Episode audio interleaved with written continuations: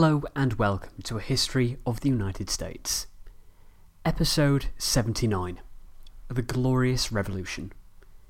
In our last episode, we tracked how England got through the 1670s and 1680s, ultimately getting us up to King James II fleeing the country in December 1688. In a bloodless revolution, William of Orange invaded the country and took control all with the support of the people. Today, we'll get into just what this meant. The Whigs and the Tories were forced to abandon some long standing principles for the good of the people. One such feature was the move towards democracy.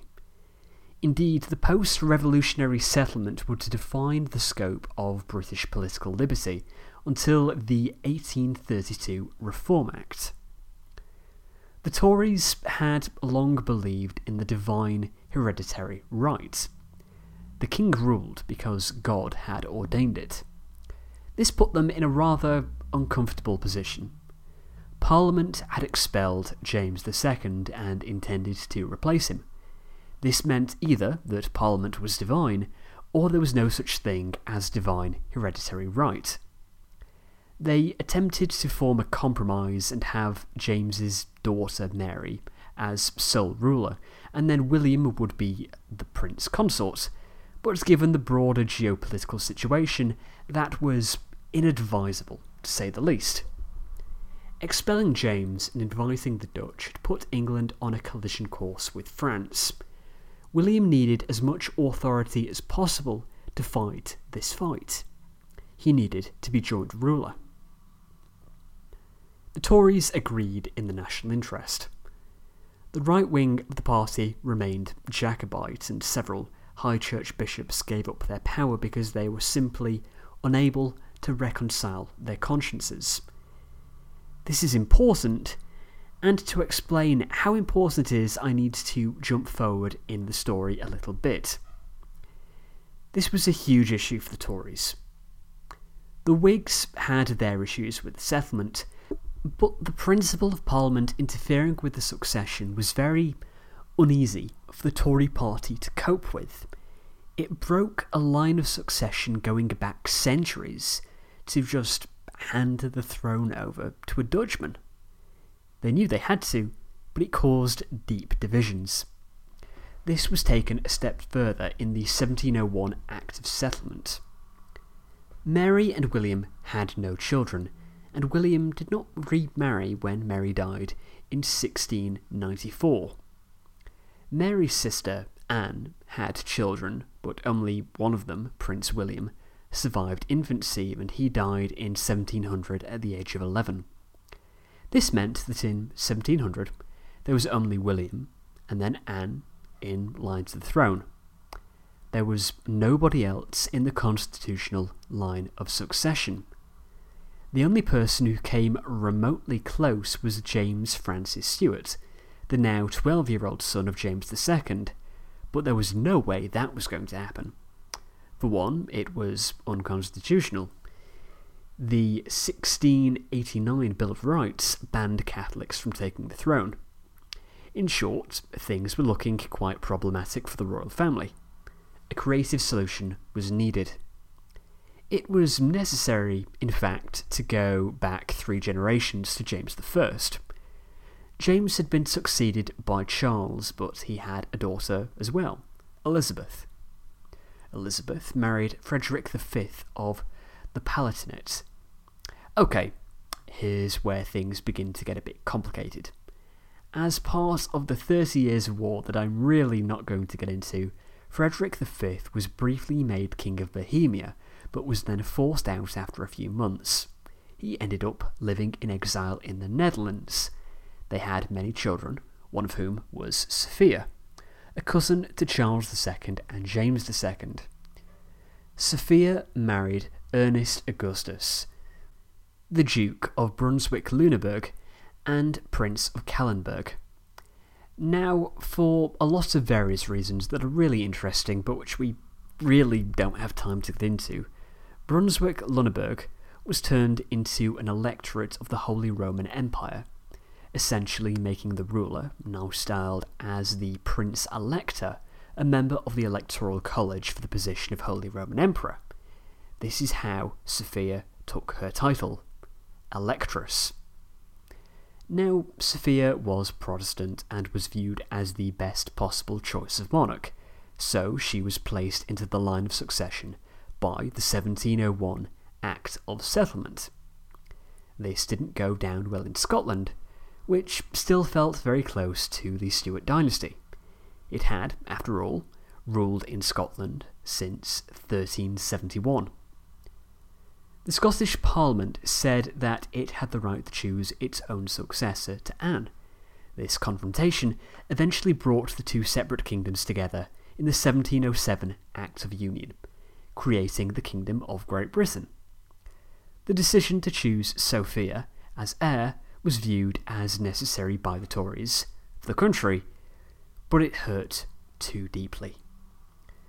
Sophia died in 1714 and was replaced by her heir, George, Prince Elector of Brunswick Lunenburg, colloquially known as Hanover. When Anne died a few months later, George became King George I of Great Britain, and then the Tories tore themselves asunder. This set the stage for the Whig dominance during the 18th century, particularly under the leadership of Robert Walpole and Pitt the Elder, which will be very important as we guide Britain and the colonies towards the Revolution, but we are really getting ahead of ourselves. Back to the Glorious Revolution. So, in addition to altering the line of succession, what else changed? Well, religious toleration was added for the nonconformists, but the laws against Roman Catholics remained. Although, in reality, the situation was more complex. The laws existed, but they were not actively enforced, aside from moments when there was a Jacobite threat. In general, there was freedom of religion. The Whigs were more inclined to support this, and William, than the Tories. But William was by no means a leader of the Whigs. His interest in English politics was centred on who could help him defeat Louis XIV, and their political party didn't particularly matter. Anne would later actively prefer Tories, and then, as I mentioned, the House of Hanover would see a Whig ascendancy. It also made Parliament the senior partner in government over the monarch. From 1689, no monarch attempted to rule without a parliament, or ever went against it. As things stood in 1689, the only real matter of importance was stopping the French. This saw the Nine Years' War, sometimes referred to as the War of the League of Augsburg, or King William's War. It is sometimes considered the first ever World War. It would see England and Holland forced into cooperation, which both sides were greatly uncomfortable with. The two sides had been commercial rivals throughout the 17th century, but this was about to change as England fully mobilised its resources. Very soon afterwards, England stopped seeing Holland as a rival, and they were able to work together. The biggest issue for the French was their military balance. Louis had long prioritised his continental army, and only the actions of the court meant that some attention had been paid towards the upkeep of the navy. Louis wasn't particularly concerned with it and hadn't bothered to stop William's invasion of England, even though he considered this to be a Dutch declaration of war against him. He was preoccupied with fighting the Holy Roman Empire in the Rhineland. He did, however, provide support for James to invade Ireland, in an attempt to divide the English, but it was half hearted. His navy did nothing to stop William invading Ireland and defeating the Jacobite forces at the Battle of the Boyne in 1690. The war in Ireland dragged on for another year, but James was forced, once more, to flee to France. He never returned to Britain. This allowed the war to turn back to the continent. A few English and Dutch victories, particularly the destruction of French ships at the harbour of La Hogue, were devastating to Louis. French industry was already struggling following the Edict of Nantes, and the collapse of the French fleet only made the situation even worse. France would struggle to raise revenue throughout the conflict. The main effort of the war was the land based fighting in and around the Low Countries. There was also fighting in Spain and in Savoy. There was more activity around the world, but I'll get into some of this later, particularly the North American theatre. It was a long and difficult conflict, but the French suffered the blows of losing its two best generals in 1695. Finally, in 1697, a peace was made the Treaty of Ryswick. The Swedes acted as mediators for Europe as three separate issues needed to be resolved the status of the English monarchy, which was the prime concern for the Dutch and the English, the rights to the succession of Charles II of Spain, which was the prime concern for the Holy Roman Emperor Leopold I, and French territorial ambitions throughout the continent. Louis decided to recognise William III as King of England and promised not to support King James II, or his son, in an attempt to regain the throne.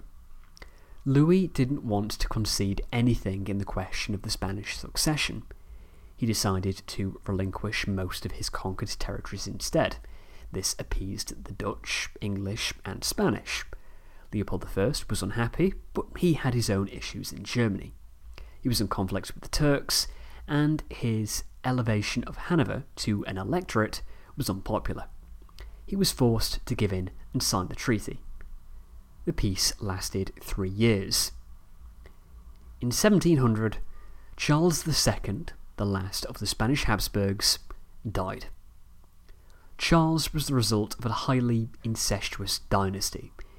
He came to the throne at the age of four in 1665 and was physically and mentally disabled, in addition to being infertile. He also ruled one of the largest states in the world, an empire that spanned the globe.